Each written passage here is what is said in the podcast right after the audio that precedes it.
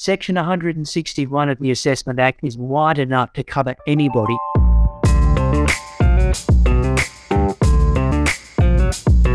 You're listening to Australia's podcast for accountants, Tax Talks, the podcast to run and grow your firm.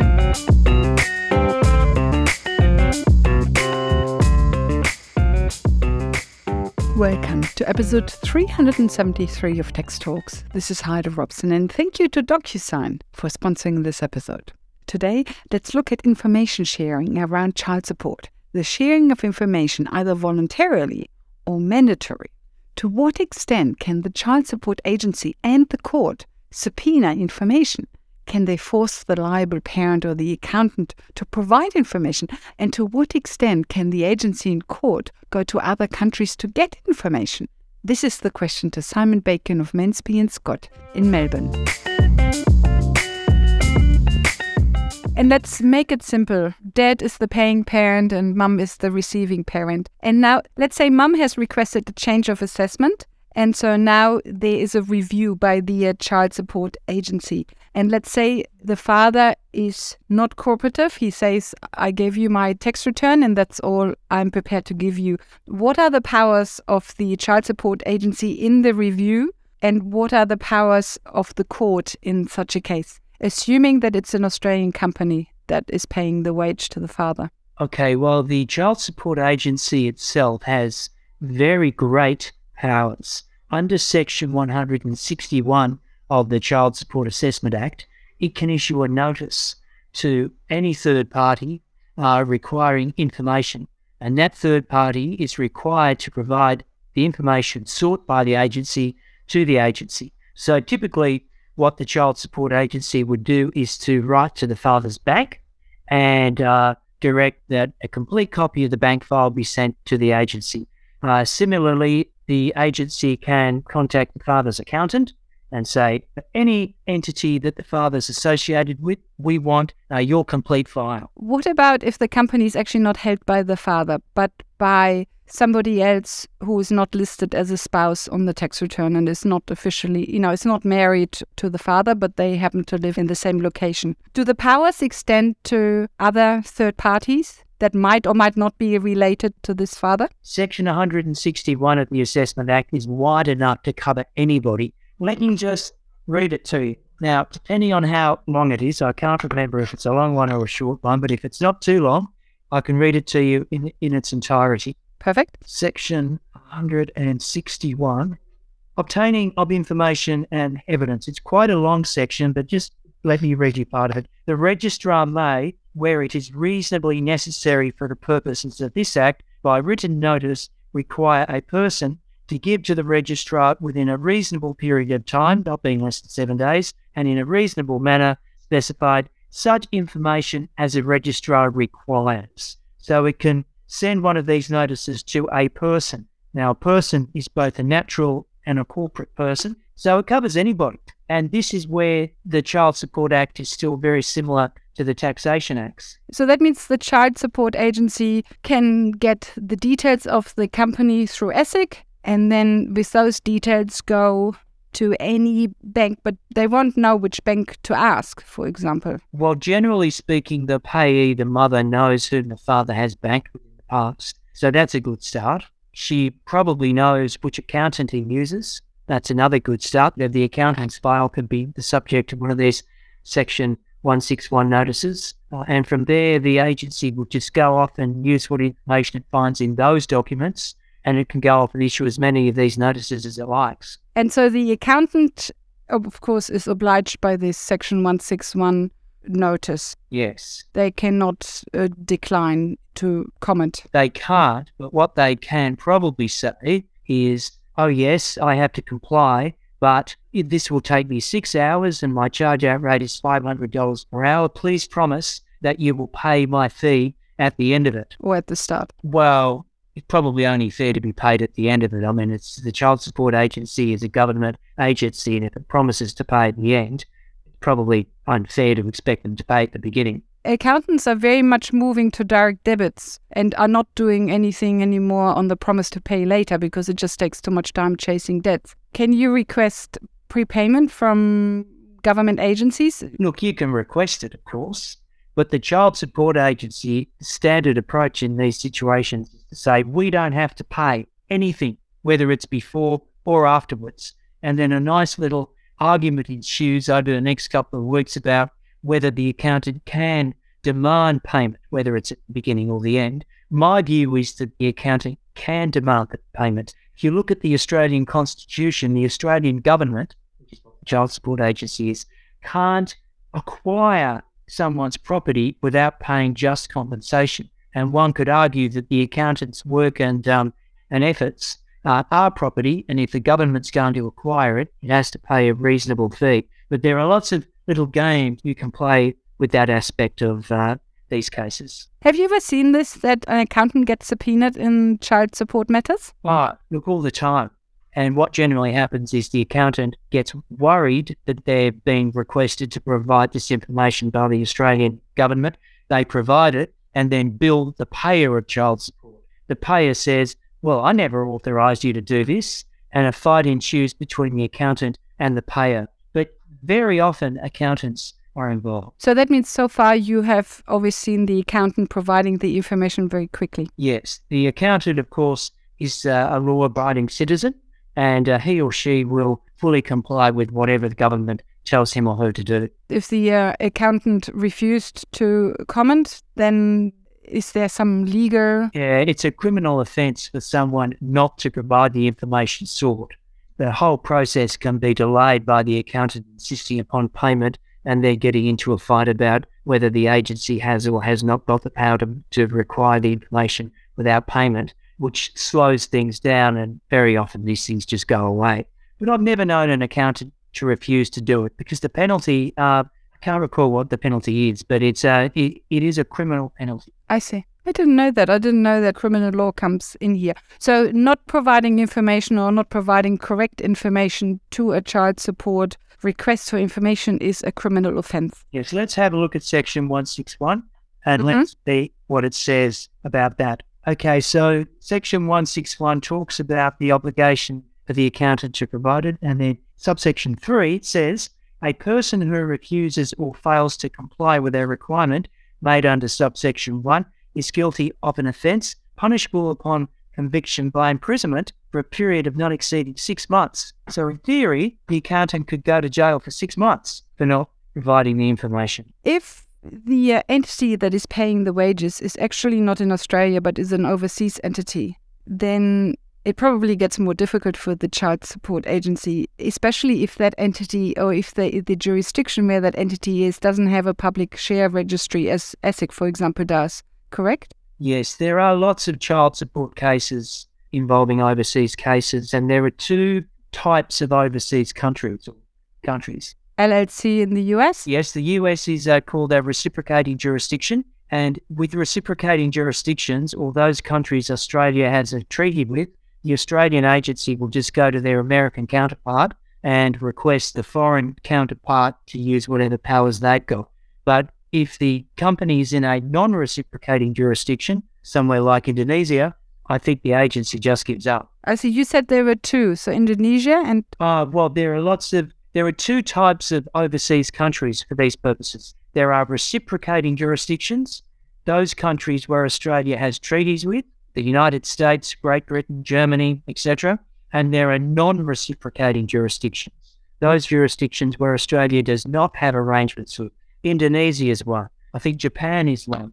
Uh, Afghanistan is one. Those are countries where the Australian authorities can't expect any help from their colleague uh, child support agencies in those foreign jurisdictions.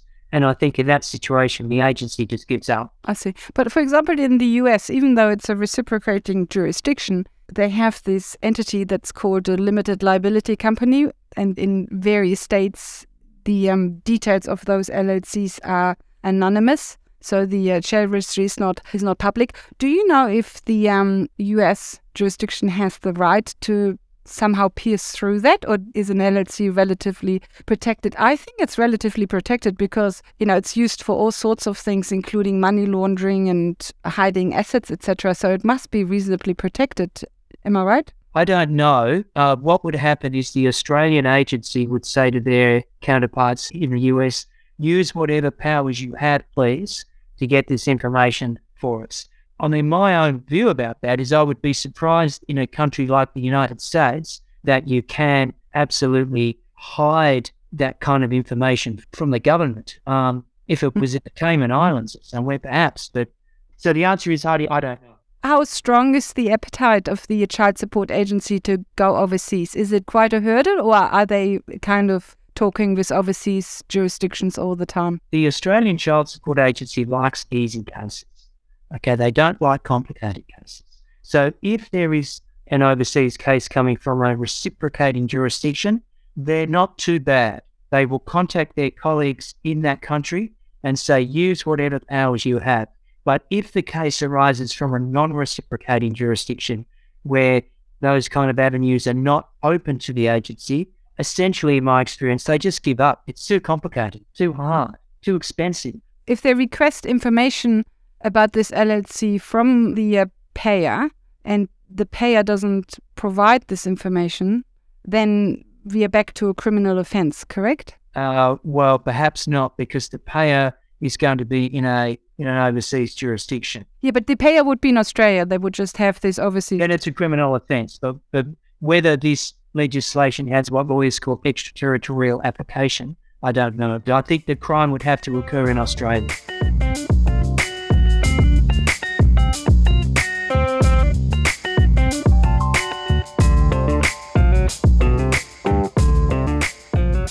Welcome back. So it is all about Section 161, Paragraph 3 of the Child Support Assessment Act of 1989. That paragraph 3 says So it covers anybody. Subsection 3 says a person who refuses or fails to comply with a requirement made under subsection 1 is guilty of an offence punishable upon conviction by imprisonment for a period of not exceeding six months. imprisonment not exceeding six months. That gives the agency in the court a lot of leverage. I think most of us, when we receive a letter threatening imprisonment, will very much reduce our pain threshold. So, this is about the subpoena powers of the agency in court. It is basically a blank check. They can request information from anybody and everybody about anything that is relevant. So that is the court and agency here in Australia. But what about other countries? To what extent can the agency in court go to other countries and request information? There are two types of overseas countries for these purposes. There are reciprocating jurisdictions, those countries where Australia has treaties with, the United States, Great Britain, Germany, etc. And there are non reciprocating jurisdictions, those jurisdictions where Australia does not have arrangements. Bear in mind that 29% of Australians were born overseas, so there's a roughly 1 in 3 chance that the mother or father has strong links to another country. But to hide assets or income in another country, of course, you don't need to have been born there. All you need is a bank account or asset account in a non reciprocating jurisdiction. So, with a reciprocating jurisdiction, the agency in court can request any information they need. So, again, a blank check. But with a non reciprocating country, that door is closed. And Yet, the agency or court can't go to that country and request information where they can, but it won't be worth their time. You find the reciprocating countries easily by Googling the list on the Services Australia website. That list is widely publicized. But the music is in the non reciprocating countries. These are the countries where the agency and the court can't go and ask for data. And that list is a lot more difficult to work out. There is no public list. So we sat down and looked at every country in the world and worked out where it is reciprocating or not. So we basically created this list. So here are the non reciprocating jurisdictions. Of course, with a disclaimer please don't rely on this. This is not a definite list please seek professional advice. So here are the non reciprocating countries. These are the countries where the agency or court can't go knocking. And it is actually quite a long list. Some countries I had never heard of, but there are some quite prominent ones. So here is the list. Afghanistan, Angola, Antigua and Barbuda, Armenia, Azerbaijan, Bahamas, Bahrain, Bangladesh, Belize, Benin, Bhutan, Bolivia, Botswana, Bulgaria, Burundi, Cote d'Ivoire, Ivory Coast, Cambodia, Cameroon, Chad, China, Comoros, Congo, Costa Rica, Cuba, Democratic Republic of the Congo, Djibouti, Dominica, Dominican Republic, Egypt, El Salvador, Equatorial Guinea, Eritrea, Eswatini, Ethiopia, Gabon, Gambia, Georgia, Ghana, Greece, Grenada, Guinea, Guinea-Bissau, Guyana, Honduras, Iceland, Indonesia, Iran, Iraq, Jamaica, Japan, Jordan, Kiribati, Kuwait, Laos, Latvia, Lebanon, Lesotho, Libya, Liechtenstein, Madagascar,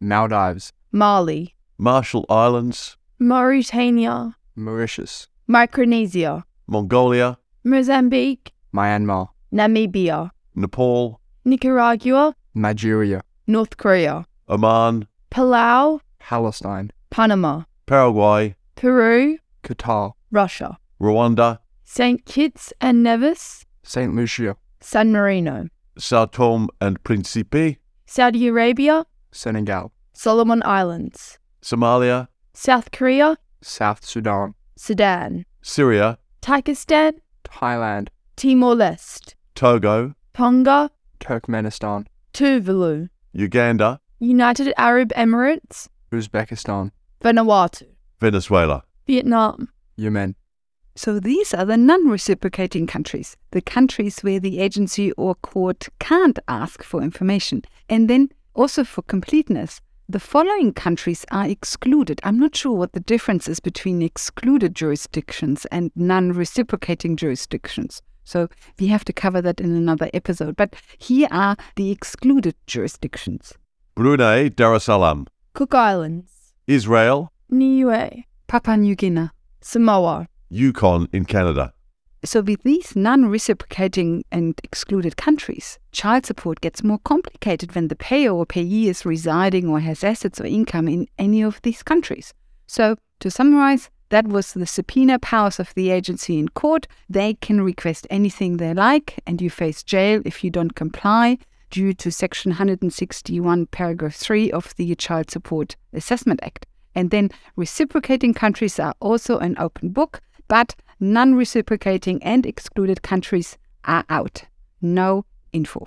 In the next episode, episode 374, let's talk about registered share capital with Damien Lehman. To what extent does it matter whether share capital is registered as paid or unpaid with ASIC in the ASIC details? And is there such a thing as additional paid in capital? Does that even exist? These are just some of the questions we will discuss with Damien Lehman in the next episode. Until then, thank you for listening and thank you to DocuSign for their support. Bye for now and see you in the next episode.